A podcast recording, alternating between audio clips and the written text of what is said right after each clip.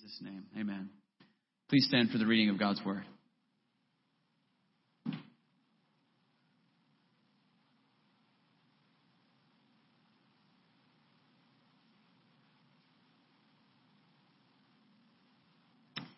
Luke chapter 4, verses 31 through 37. And he went down to Capernaum, a city of Galilee, and he was teaching them on the Sabbath, and they were astonished at his teaching, for his word possessed authority. And in the synagogue there was a man who had a spirit of an unclean demon, and he cried out with a loud voice, Ha! What have you to do with us, Jesus of Nazareth? Have you come to destroy us? I know who you are, the Holy One of God. But Jesus rebuked him, saying, Be silent and come out of him. And when the demon had thrown him down in their midst, he came out of him, having done him no harm. And they were all amazed and said to one another, What is this word? For with authority and power he commands the unclean spirits, and they come out. And reports about him went out into every place in the surrounding region. This is the word of the Lord.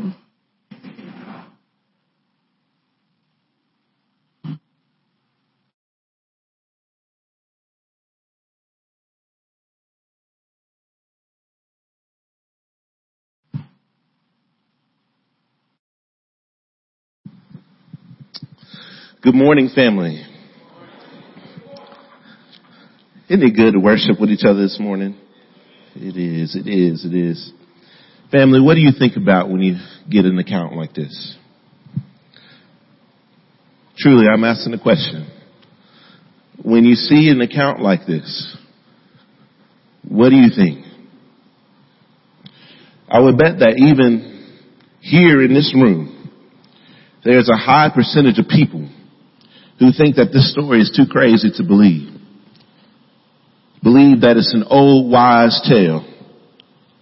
But let me remind you today that this is the word of God. Amen, church. So friends, let's submit to it. Believe it. Trust it. Let it interrogate us more than we interrogate it as we ought to do. Amen, church. Let's pray. Our Heavenly Father, we need to be delivered. We need to be delivered today. I believe that. I believe that some people in this room today will be delivered in the name of Jesus Christ. By the working of your word through its ordinary means as we read the scriptures today. May your word enliven our hearts to make us people who trust you and obey you, walk with you. And Father, I pray today against the power and the schemes of hell, against the powers and schemes of the evil one, against the powers and schemes of the devil. Lord, I pray in the name of Jesus that you would help us today to see Christ for who he is to see him as authoritative, loving and merciful at the same time, full of grace and truth. Father, would you help us today? We pray this all in Jesus' name. Amen. Here's Jesus teaching on a Sabbath in Capernaum at a synagogue which was like a church building for his day. If you remember last week's message, Brother John Mark preached on Jesus being rejected in his hometown in Nazareth. You guys remember the story? In Nazareth, he is proclaiming that today in your midst, this word has been fulfilled. And immediately, the people of Nazareth get upset. Push him to the edge of a cliff. And then Jesus has to do what only Jesus can do, which is slip through their mist and go to another town. Jesus went from Nazareth a higher mountainous place to Capernaum, which was at sea level. Friends, would you mind putting up on the screen that map that I, I sent you this morning? I don't know if you guys can see it well, but as you look at the higher mountainous place of Nazareth, I believe what Luke is doing here in verse 31 is this. He's setting the stage for what is to take place to truly understand the nature of the kingdom. That the high and low contrast communicates that while Nazareth was high in elevation, the people were also in a place of highness, which means pride. And what we saw last week, oh yeah, they tried to kill Jesus because of his word. And you compare that with Capernaum. And you get quite the opposite. Capernaum, which was lower in elevation geographically, was low also in humility. They were not prideful. They heard his word. They received his word with humility and were a fertile ground for receiving the miraculous news of Jesus Christ. It says they were astonished at his teaching. And in fact, this is before Jesus' first public miracle. Jesus hasn't even done a public miracle yet and they're astonished at his teaching. They were just amazed at what he was teaching. The Capernaum folk had it right. They saw that Jesus taught the scriptures as one who had authority and not just like a teacher of the law or a scribe like Mark 122 says, which gives a similar account. With every word from Jesus came a Holy Spirit infused power that was weighty and powerful. They could tangibly feel the weight of the kingdom of God when he spoke. Every word he uttered was a proclamation of the kingdom of God. When Jesus speaks, friends, you cannot help but be astonished at what he says. Are you astonished, church, when you hear Jesus' teaching from his holy word? Are you astonished, church? You can respond to the word in a couple ways.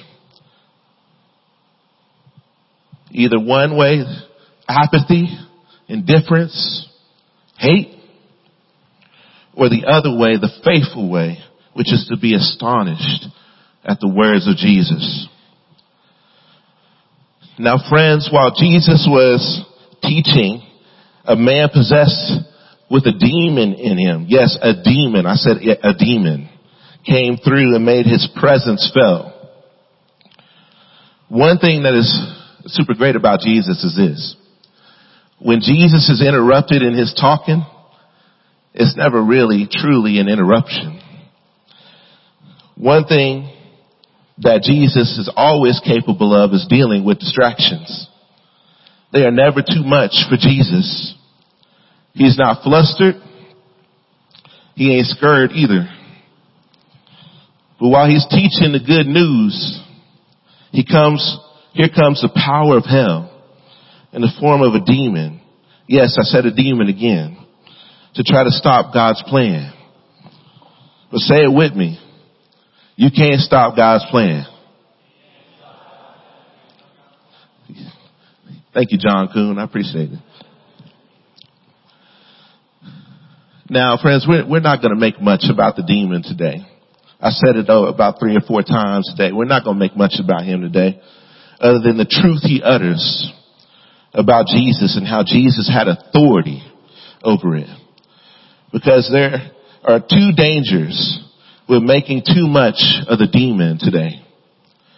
C.S. Lewis can say it a lot better than I can. In his famous book called The Screwtape Letters in his preface, C.S. Lewis utters one of his most famous quotes about demons in a postmodern society. Here's what it says. It's up on your screen as well. There are two equal and opposite errors into which our race can fall about the devils. One is to disbelieve in their existence. The other is to believe and to feel an excessive and unhealthy interest in them. They themselves are equally pleased by both errors and hail a materialist or a magician with the same delight. What does this quote mean? It means one, that a person can function as a magician of sorts in C.S. Lewis's terms and have the danger of making too much out of the demonic realm. Sometimes life is just chaotic, y'all. Can y'all testify to that? I remember getting a flat tire cap one time, y'all. I was driving, Tyler, he's already starting to laugh. He knows the story I'm telling. I got a flat tire one day when I needed my car probably the most. And I go and I change the tire and I get underneath the hood, the, I mean the, the bottom of the car and I start unrolling the, the, the, the spare tire. I look at it. I put it on. It gets flat too. And I'm like, oh man, come on man. Can I catch a break today? and now when that happened, sometimes I could function as a magician. And I started saying, the devil is a lie. But I don't know if that was the case. I think I had let my flat tire uh, go a little bit too long because I heard it hit. And then also my spare tire was super old. So there you go. Could it have been that? Sure. But could it be that through sins entering the world, that sometimes life's material things tend towards brokenness? Romans 8 seems to suggest that even the created order is awaiting a time when things will be set right. Life east of Eden tends towards the weeds, which I learned from our pastors here. It really helped me understand this. Things tend to decay. Our food market industry spends billions per year trying to get the preservatives right. And sometimes the south side has nails and potholes. Sometimes what we call demonic is not actually that. But I'm actually a little bit less concerned about that for us, like over spiritualizing things.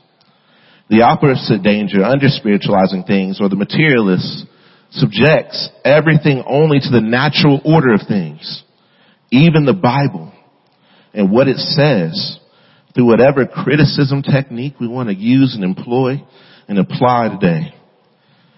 With our eyes being enlightened as they would say in Western civilization. We look at passages like this and go, surely it doesn't mean demon here. That is an old way of thinking.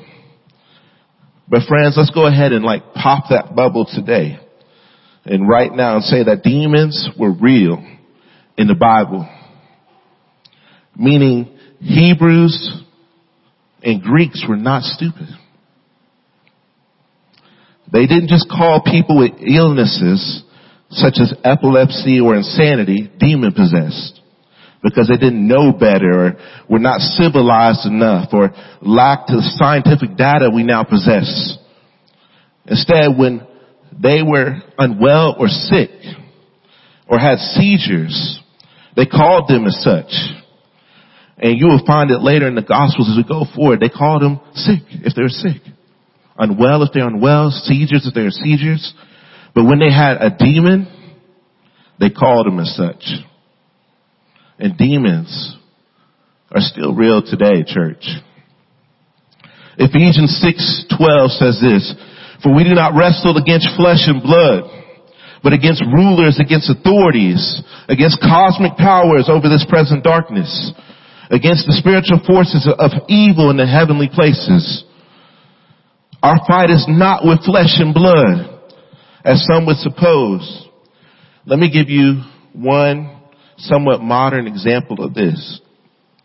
Our friends at the IMB, the International Mission Board, released a story right before the pandemic about a woman's missionary in a small Nepalese rural church, so the global east. Listen to what the global east has to say to the west today. Here's what it says. Leave. Here it is. Leave or I'll eat you. She shrieked. This is from Carolina, a missionary in the Nepalese church. All the eyes of the Nepalese rural church widened as a woman writhing on the floor wailed those terrifying words, leave or I'll eat you. I was standing next to Darshita, when she first collapsed onto the blue tarp minutes earlier. She was still at first and seemingly unconscious. Then she appeared to have a seizure. Although Darshita only weighed about 90 pounds, she became a heavyweight as she writhed and railed on the ground. Almost immediately, the Holy Spirit led me to discern it was an evil spirit. I dropped my moleskin notebook and pen and fell to my knees to pray in Jesus' name for the demon to come out of her. The Lord brought to my mind the story of Luke when Jesus encountered Legion. There could be more than one Jesus, uh, excuse me, more than one demon, I thought. My prayers continued, but nothing happened. For a moment, doubt crept in and I wondered why my prayers weren't working. I didn't dwell on that. I knew my God was stronger than what was inside this woman. Can you testify that our God is stronger than what was inside this woman? Others joined me in praying, but still nothing happened. Then Darshita shrieked and thrashed about, then went limp. Several times she came out of a daze and looked at her hands as horror and despair consumed her, meaning the Holy Spirit's prompting in her life of more than one demon was correct. But it doesn't have to be crazy stuff like that or some IMB missionaries experience in the East before we can realize that demonic powers are at play all the time. We can see demonic influence in everyday ordinary stuff. James puts it in this way in James 3, 14 through 16. But if you harbor bitter envy and selfish ambition in your hearts, do not boast about it or deny the truth. Such wisdom does not come down from heaven, but is earthly, unspiritual, and demonic. You hear that word demonic? For where you have envy and selfish ambition, there you will find disorder in every evil practice. Have you ever seen this in your midst church? Then you might have seen the influence of demonic unawares. Yo, demons and their influence are real. We may know down to the littlest, littlest microbial, down to the DNA, but no one has ever solved the origin of evil. We don't need a war or a pandemic before we can testify that evil exists in our world. And demons embody evil. Friends, they may be a little bit less subtle here than what you hear from your missionary friends on the battlefront in the West. But best believe, we got enemies here. We do. I was listening to a song by, is an old, older rap, Christian rap song called Manolo. Have you guys ever heard it before? Manolo, Lecrae. You've heard it? Thank you. You know, Lecrae in the sec- in the second verse says, "We got enemies and they lurking." And he goes, "Pow, pow, pow." Friends, that song is great. Go listen to it. It's awesome. It's not I, one of my favorite things this week was uh, having that song on repeat uh, and then looking at some of the comments and seeing, oh wait, he's not talking about a gun from non-believers and non-Christians. He's talking about the Bible. it's so good.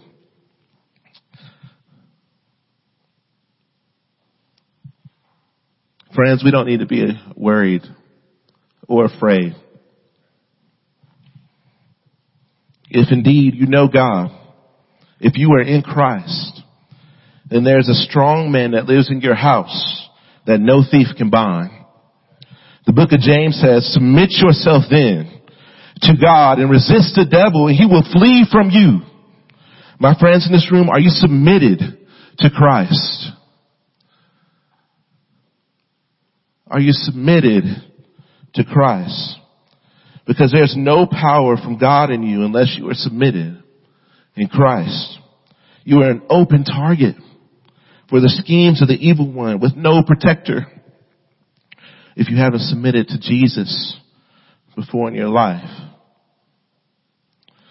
Friends, if you have though, it's one of the benefits of walking with Jesus.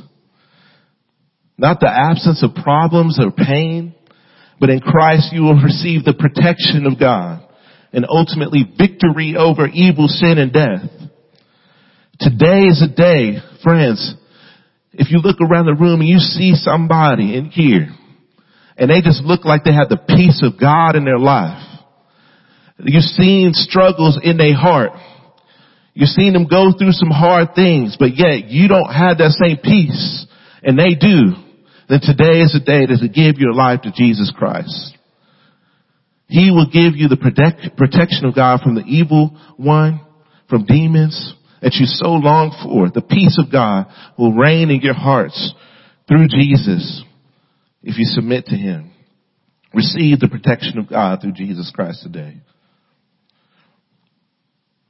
And how do we know that Jesus is capable of providing the protection that we need?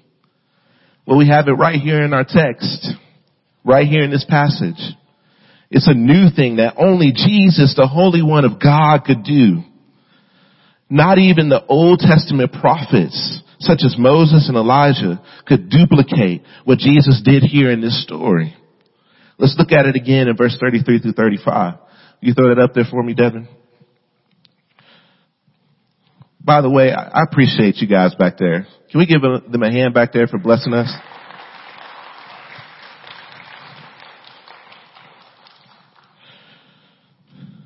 Many New Testament scholars such as Joel Green or Justo Gonzalez or others point to the fact that this encounter would have been new to the people of Capernaum. A different kind of authority. While many of the Old Testament prophets performed the same healing miracle signs that Jesus does in the book of Luke, which meant that the kingdom of God was really among you, none had encountered Jesus' healing power like this. None has seen a prophet of God be so dominant over demons like this. Look at how the demon responds to Jesus. We see the demon is crying in a loud voice. A loud voice in a church, no doubt. Could you imagine that? Like we're talking today, we're having a church service and all of a sudden a dude stands up and starts yelling at the person who's speaking. That'd be crazy, right? That'd be wild. And not, not only that, we see the, the demon saying this. Just as rude as he could be, y'all. He yells it either in Greek, let us alone. Like Jesus, let us alone. Or very indignant, ha!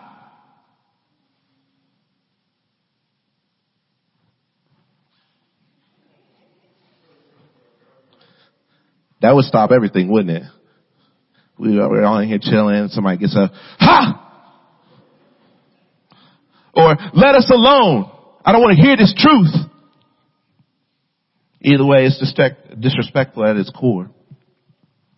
The demon hates Jesus because of who he is. He says, what have you to do with us? Or why this intrusion? Or why now? It ain't time for you to destroy us yet. I know who you are. Remember, this is loud. You're the Holy One of God. But the demon also knows that he wants to stop God's plan. But James again says in James 2:19 that the demons believe and shudder. And here is the demon even proclaiming that rightly Jesus is the Holy One of God. But the way and timing of this proclamation is not of the kingdom of God and therefore adversarial or counterproductive to the movement of the kingdom of God. Jesus therefore sternly, not nicely, He wasn't like, hey, would, would you, would you uh, be quiet, tone that down a little bit? Um, could you be quiet just a little bit? I'm, I'm speaking here. Uh, be silent, please.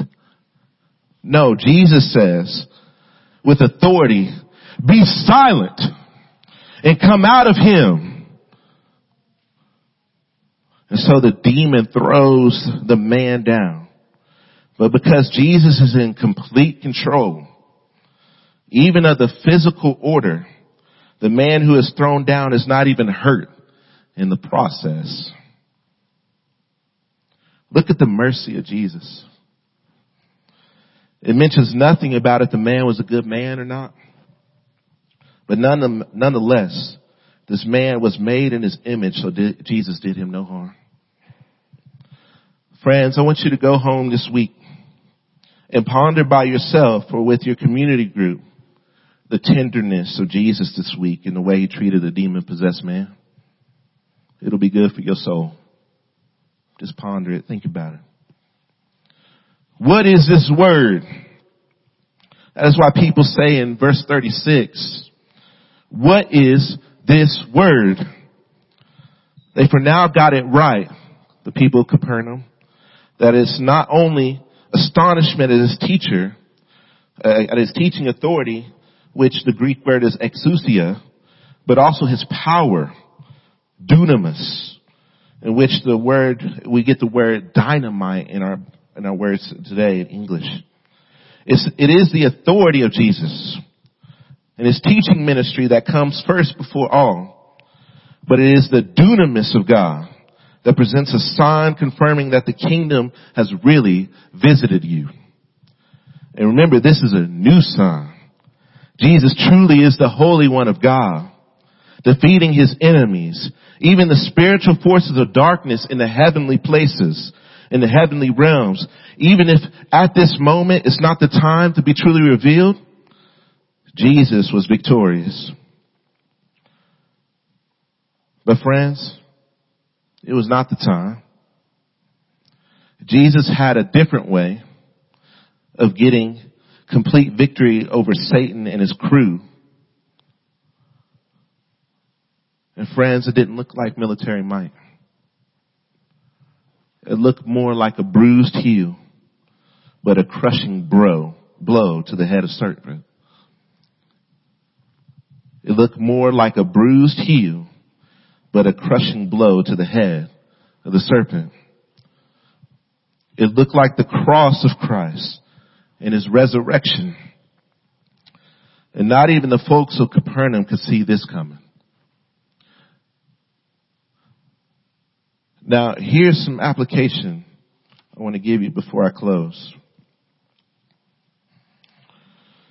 The people of Capernaum did not know that the ultimate victory over the demonic forces and hosts was going to come through the cross of Christ and the resurrection of Jesus. They had no idea. But they were so excited to see the power of God moving in this way that they shared the word of Jesus all over the world. Once you see Jesus like this, you can't help but share the good news all around you. That's an application for you today. Verse 36 said that they started saying to one another, what is this word? So much so that the reports about him went into every place. Family, don't you want the word of Christ to not only, to not only stay in our hearts, but also to get out and ooze into every sphere of influence and everywhere we go? Not only that, when we hear the stories of Jesus, people get delivered from sin, sickness, demons, and death. Do you want to see people to get delivered, church? Then preach and teach the good news of Jesus Christ. My second application to you is actually probably before we get to a place where we can share the good news of Jesus Christ. We need to trust Jesus. We need to trust Him. We have to get to a place of trust. You guys remember why this account was written? It was written to Theophilus and us for the purpose of giving us certainty about the things we have been taught. Not like wishy-washiness about it, but certainty. Like facts with an X, you know?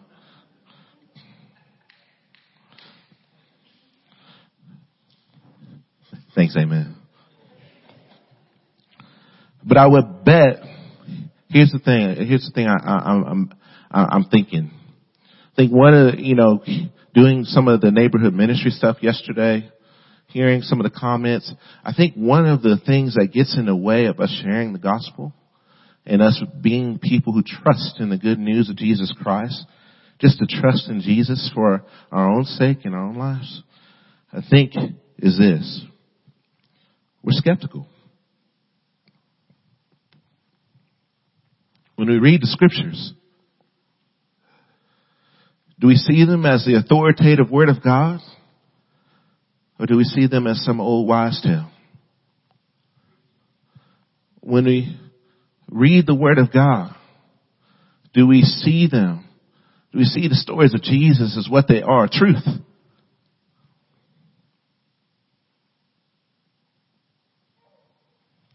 Friends, it's, it's inevitable. Well, I won't say that. I'm going to backtrack. It didn't have to be inevitable. It didn't have to be. But it does happen frequently enough to where we know that doubt happens in the Christian life. God is very patient with doubters though. But for your sake, don't let it get out of hand. Like today, don't let it get so far out of hand that it starts creating trust issues. You ever see that in relationships, in your family, in your marriage? You start doubting whether or not they love you or not, or whether they actually care about you, and there's a rift. You know? And that rift happens, and it takes a, a it gets harder and harder the longer you let it marinate. You know? And what I want to say today, I was just thinking about it this morning as I was thinking about this story. That the story of Thomas. You guys remember the story of Thomas? Jesus was very patient with doubt, with, with Thomas who was doubting. Thomas said, I won't believe until you give me a sign, till I can put my hands into that cross stricken hand into that side that's been pierced. I will not believe until that happens. So what does Jesus do? In his mercy, he shows up. He's like, hey, Thomas, you gonna believe now? Put your hand there. Put your hand there. How do you feel now? You believe? Friends, your faith is not only plausible, but it's a fact. Jesus is cool like that, you know. Merciful like that to people who uh, are struggling and doubting. But he did give Thomas a rebuke. And this is what I mean by that rift. He didn't skirt around truth. He said, hey, Thomas, I love you. But blessed are those who have not seen and have believed. And for us today, we have not seen firsthand in person, but we are not blind. We have the authority of the scriptures and the stories of Christ authenticated by oral tradition, many manuscripts, and firsthand accounts. We're not blind. Jesus really did historically walk on the earth and his truth is still remains today. Don't let Satan and his minions steal your joy by allowing him to make you believe that this is not true. And remember, even if you sometimes do doubt, you can run back to Jesus and say, I believe. Help my unbelief. Y'all remember that father in Mark chapter 9? He had a son who had a demon in him. He wanted to so badly for the demon to get out of his son. He had no other hope. Went to the disciples. The disciples couldn't do it. They couldn't cast out the demon. Jesus had to come down. He said, hey, this demon can't be cast out by anything but prayer. He also said some other things about, man, the faithless generation. We'll, we'll skip that today. Okay. But Jesus comes down and instead of just rebuking the father, he receives him with mercy and he heals his son. Today, I want to make the case for you, church family, that we need to recover this truth. We are not to be afraid of demons. But they do exist. We don't, we neither over spiritualize things or under spiritualize things, but we accept what Jesus says is true. And we walk in His authority through the power of the Spirit who lives and dwells in us. And He who is in us is greater than He who's in the world. Amen, church? Amen. Well, if you would stand with me, I would like to say a prayer over you.